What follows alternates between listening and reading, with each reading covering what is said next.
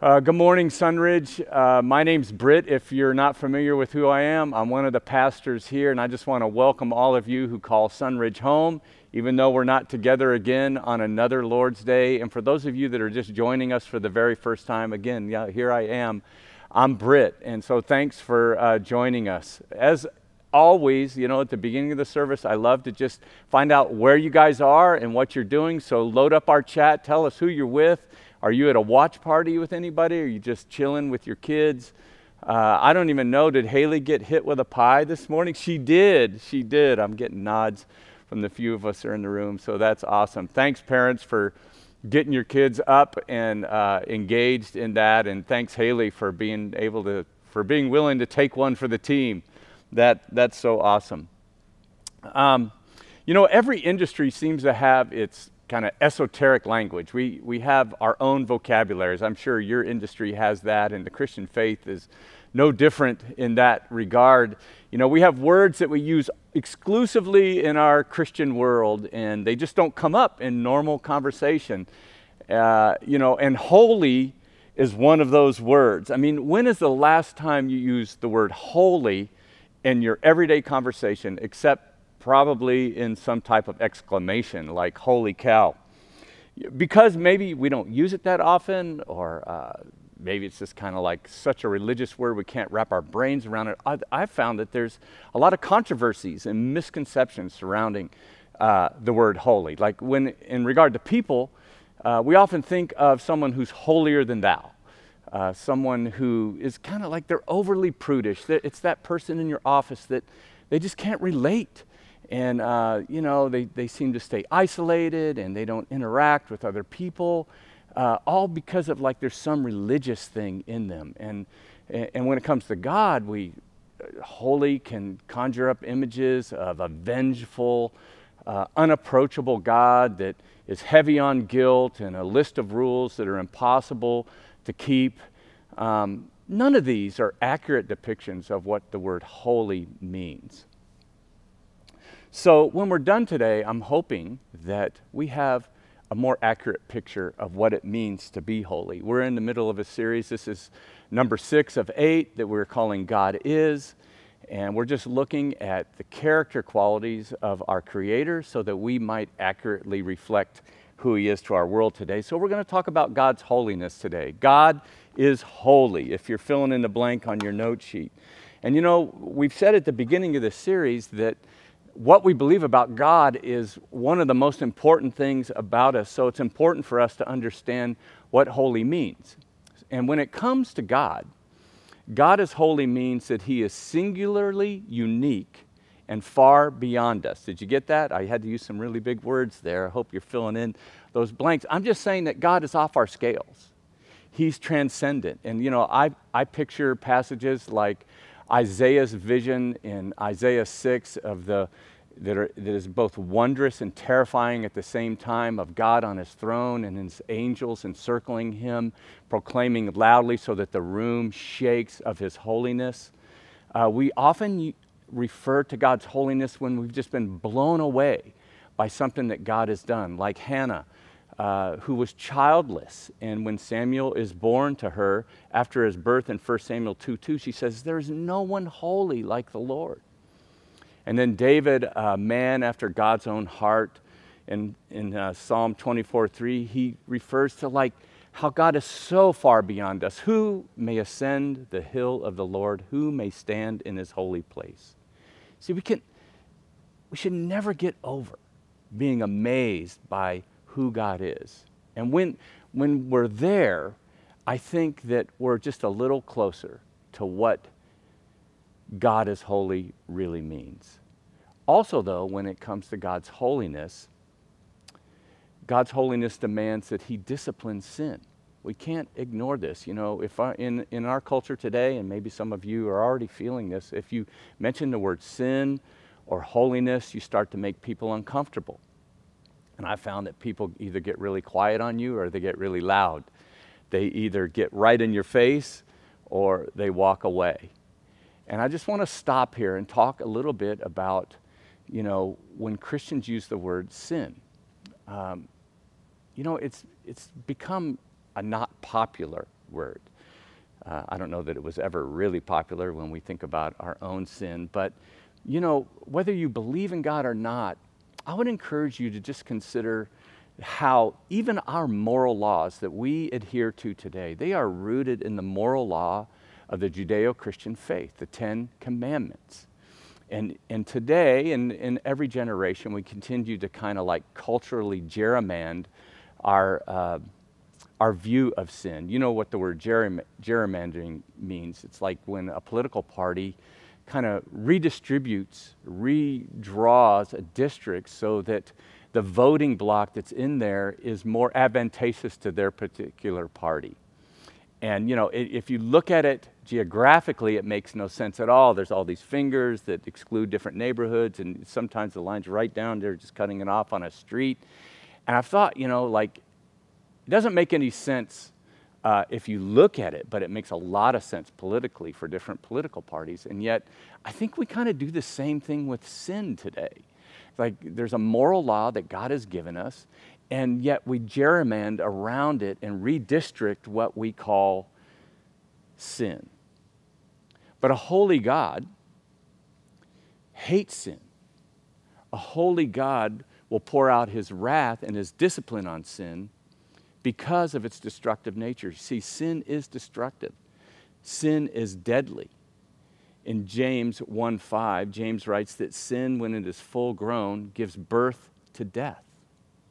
Sin causes death in the view of a holy God. And even so, from this side of things, often, isn't it true that we see sometimes it seems like an overreach by God in reaction to sin? I mean, Moses hits a rock and God denies him access to the, whole, to the promised land. Jesus overturns tables in the temple and Ananias and Sapphira, who, under the pretense of holiness, uh, drop dead in a church service. I think where I find my equilibrium on, on these times when I can't really connect to why God feels so strongly about sin, I, I just kind of put it in the category that a holy God has a holy perspective of sin. And as sinners, we will always have a flawed perspective that will be tainted by our own sin nature. So we will always kind of have, you know, like we won't be able to totally grasp the effects of sin on us. And we don't. We don't, we don't really fully grasp the destructive nature of sin in our lives today. I think of it this way. You know, you think about if you're a parent, you know, you've had that time where your child is about to run into the street. And probably as they were growing up, you warned them about it, you taught them about not going into the street. And yet, if you see them going near the edge of that street, you will quickly intervene. You might even raise your voice. And if you see that they're about to run into the street and there's immediate danger because a car is coming down the street, you will run over to them. You won't just raise your voice, you'll grab them by the arm. You might even have some strong words for them. You might even spank them. Why do you do that? Why do you do it? Well, first of all, you do it because you see the great danger in that next step. Do you think that they see it? Of course not. You also do it because you love them so much. Do they get it? No. When will they get it? They will get it when they're parents, right? When will we get the destructiveness of sin? We will get it when we stand in God's presence and we're no longer, our view of God is no longer obscured, but we see Him as He is in His full character. You see, when God disciplines sin, it's a demonstration of His love. That's what the writer in Hebrews tells us in chapter 12, verse 10. Our fathers disciplined us for a little while as they thought best. So, in other words, parents discipline their children, and we're not always the best at that. We do the best that we can. But God disciplines us for our good. Why? So that we may share in His holiness. See, God brings discipline in our lives because, one, He sees the great destructive nature of sin, and two, because he loves us and he wants us to share in his holy character. But it's no fun, is it? In verse 11, the writer goes on no discipline seems pleasant at the time, but it's painful. Of course it is. But later on, however, it produces a harvest of righteousness and peace for those who've been trained by it. So, haven't you looked back in the past that the consequences of sin, whether they were natural or God induced or societal? Haven't you looked back at, at a certain time and said, you know, I can see how that was good for me? And God's discipline comes from his holy love. Now, Hebrews, the writer of Hebrews is telling us that God wants to, to shape us into becoming holy. So then, as his image bearers, we are called to be holy. There's God's holiness, but because he is holy, we're called to follow suit, to reflect that part of his nature. The Apostle Peter quotes uh, Leviticus and Deuteronomy in chapter 1, verse 15 of his first letter. He says, Just as he who called you is holy, so be holy in all you do. For it is written, Be holy because I am holy. I don't know about you, but that seems like a complete impossibility for me. And it would be, except for the fact that our holy standing isn't dependent upon us. And what I'm going to point out about this passage is what I would call the key to this passage. So if you're following along in the chat, would you just put in there the key because I'm about to give it to you? That we're to be holy as He is holy. But how is that even possible?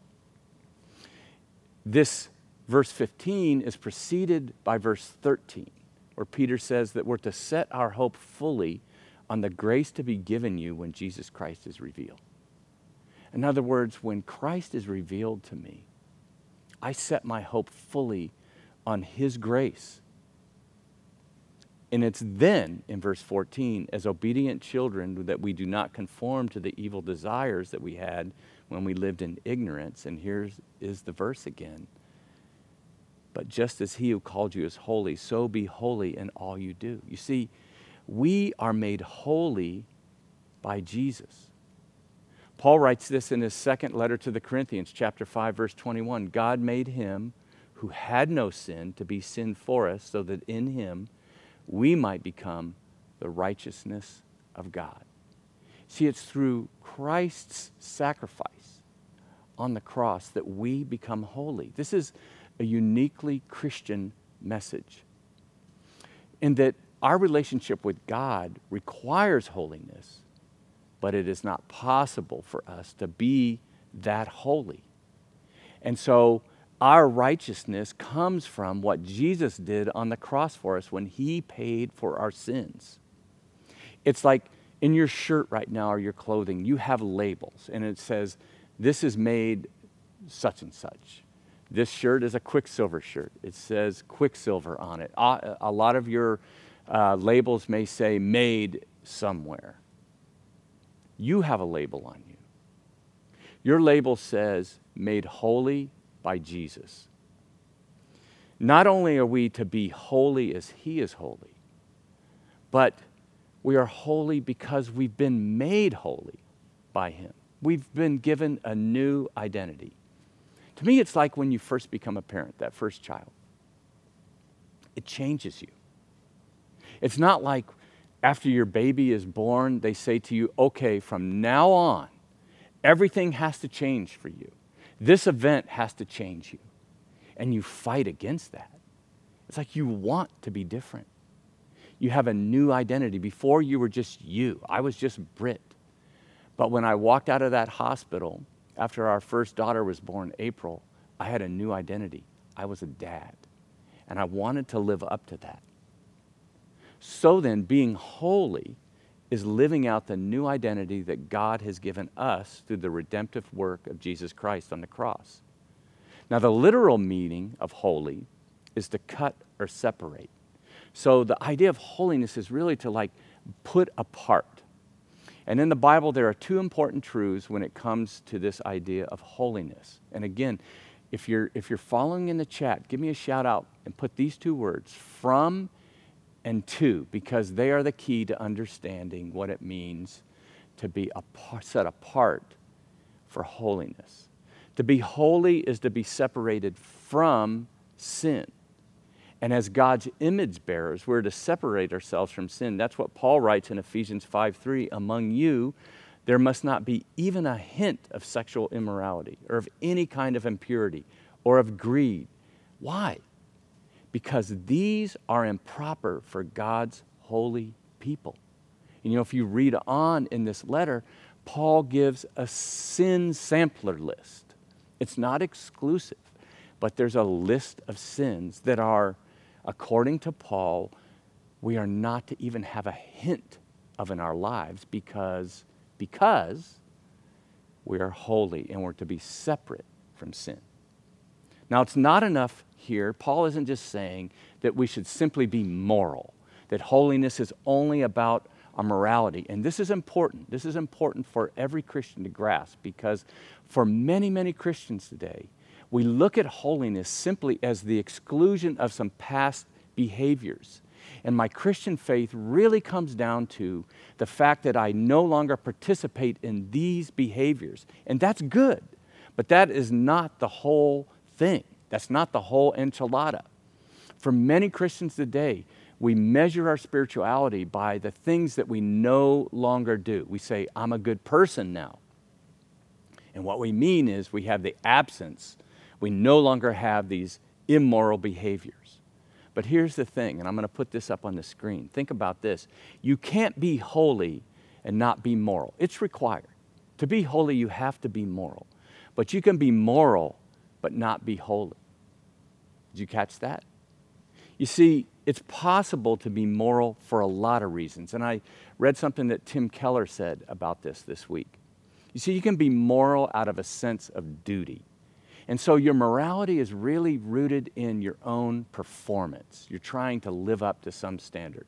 You can be moral because it makes you feel good about yourself. And this is where some people end up being kind of holier than thou.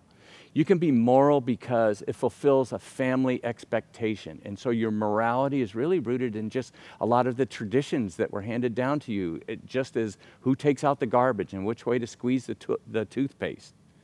You can be holy just because you're pragmatic, because honesty is the best policy. And you can be holy in business because it is a good business practice. You'll gain a good reputation. But in every case, you are being moral in this case for selfish reasons. And holiness is more than moral behavior. There's something more to bearing God's image here. And that's why in the beginning I, I noted that there's a separation from and then there's a separation to. In Leviticus, um, the writer says in Le- Leviticus 26, written to God's people of the Old Testament, he says, You are to be holy to me because I, the Lord, am holy. And I've set you apart from the nations. Why? To be my own. To be my own. You see, to be separated to be holy is to be separated from sin, but to be holy is also to be separated to God. And in Scripture, we see many things that are called holy because not just because they were separated from common usage, but they were also dedicated to God with a special purpose. And in Leviticus and in other parts of the law, we see uh, the Bible talk about a holy city, a holy temple, a holy place and a most holy place. There were holy priests and holy Sabbaths and holy water, a holy covenant, holy angels, and a holy law. And so Leviticus and other places in the law aren't just talking about holy people, it's talking about holy things. So holiness then can't just mean morality. Because what does a moral table look like? What does a moral structure look like, or an immoral one for that matter? What is it that makes the table holy? Or the tabernacle holy, a place holy? In the Old Testament, it was because it belonged to God. What makes you holy? What makes me holy? It's the fact that we belong to God. Put that in your chat right now. I belong to God. I love what God says through his prophet Isaiah about his people. In Isaiah 49 16, he says, See, I've written your name on my hand. This is a reference that the image here is that God has placed the name of the children of Israel on his hand as a tattoo. The implications then of bearing God's holiness is not just that we have moral behaviors, but we have dignity and purpose because we belong to Him. So, going back to the from and to, we are set apart from sin and we are set apart to God. We don't belong to that any longer because we belong to this. And you know, when you look at holiness through that perspective, it takes on a whole new light. And the motivation to live a holy life is exactly the opposite from what we typically think. In Colossians 3:12, something that we've already looked at as we were going through Colossians, uh, Paul writes, Therefore, as God's chosen people, holy and dearly loved, clothe yourselves with compassion, kindness, humility, gentleness, and patience. And he goes on, you know, in this part of Paul's letter, he's, he's saying there's some behaviors that should not be a part of your life anymore. And then there's some qualities and characteristics and behaviors that should be a, that should be a part of your life today. But why? It is really based in our holiness. And I want you to see that what Paul is writing here, what he's mandating upon those of us who call ourselves believers, this different lifestyle, is based in holiness. And we have exactly the opposite idea of holiness. When we think of it, we think, well, you're scum. You're, you, can't, you can never reach the holiness of God. That he doesn't, he doesn't like you that you're not worthy in some way. And so you must embrace these behaviors so that you can earn kind of a holiness badge with God and with others. But that's not what Paul says. He says that these behaviors are should be a part of our life not because we need to earn them, not because we need to hit a level of performance in order to gain God's acceptance. He says these are things that you should do because you're chosen and because you are dearly loved by God. You belong to Him. We're not just set apart from God, we are set apart to Him. So, in that way, you're not just an ordinary instrument to God. It says something about how He feels about you, about me about your neighbor. You belong to him. You are his special instrument set apart for his use. So then, bearing the image of his holiness as set apart to him gives us an entirely new perspective on how we live in the most fundamental ways. Let me give you a few examples. Let's think about work. You know, in this same letter, later in the chapter in chapter 3 paul writes about work he says whatever you do work at it with all your heart as working for the lord not for men. And you notice here that paul doesn't say be moral at your job. That's assumed as a believer. But he emphasizes here that you are set apart to god that you belong to him in your work. See if you're just working for your boss then you'll work hard when your boss is around and not when they're not around. You'll only do what your boss says in order to gain a good impression from your boss. And if you work solely for yourself, then you'll only do what's necessary for you to get that next promotion or to get a raise.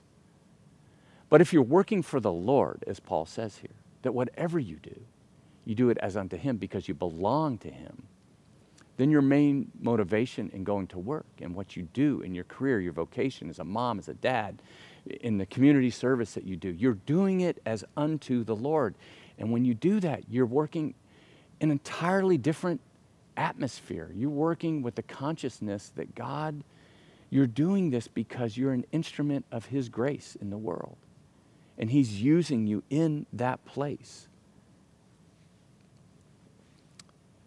Let me give you another example. Think about your marriage or a significant relationship that you have right now. If, if you're faithful in your marriage only when they're watching, then you're only doing so to stay on their good side and to avoid the consequences, to avoid the consequences of infidelity. And if in your marriage you, you treat each other respectfully or in a certain way because you want them to do it back to you, then you're really just doing it for a selfish reason. It's quid pro quo, right? And that kind of a marriage has a scorecard with it, it has a ledger that keeps track of who's ahead in the brownie points. But what if you love each other as Paul wrote, as Christ loved the church? What if you submitted yourself to one another because you were submitting yourself to God in that relationship as unto the Lord? Wouldn't that totally change your perspective of your relationship? See, Jesus gave us a whole new view of what holiness means. Holiness is not to build a fortress around myself, but it's to see me as belonging to God and as an instrument in his hand. So then, of course, the closer we are to Jesus, the further we will be from sin. But it's also true that the closer we are to Jesus, the closer we will be to sinners because we are an instrument of God's grace in the world today. That is what it means to reflect the holiness of God. Now I'm going to ask the band to come up now. And, you know, it's, I just want to go full circle. It's like we often think of a holy person as someone who, who's able to keep all the rules. But don't you see, as you look through Scripture, the theme of being both separated from sin and separated to God, that holiness is much more than adherence to a set of rules. It's not just fire and brimstone. Holiness is not just so much about my capacity to adhere to these rules so that I feel better about my relationship with God, or I feel better in my relationship with others, or at least in comparison to others. Holiness is about who I belong to. Holiness is an attitude that says, I belong to God.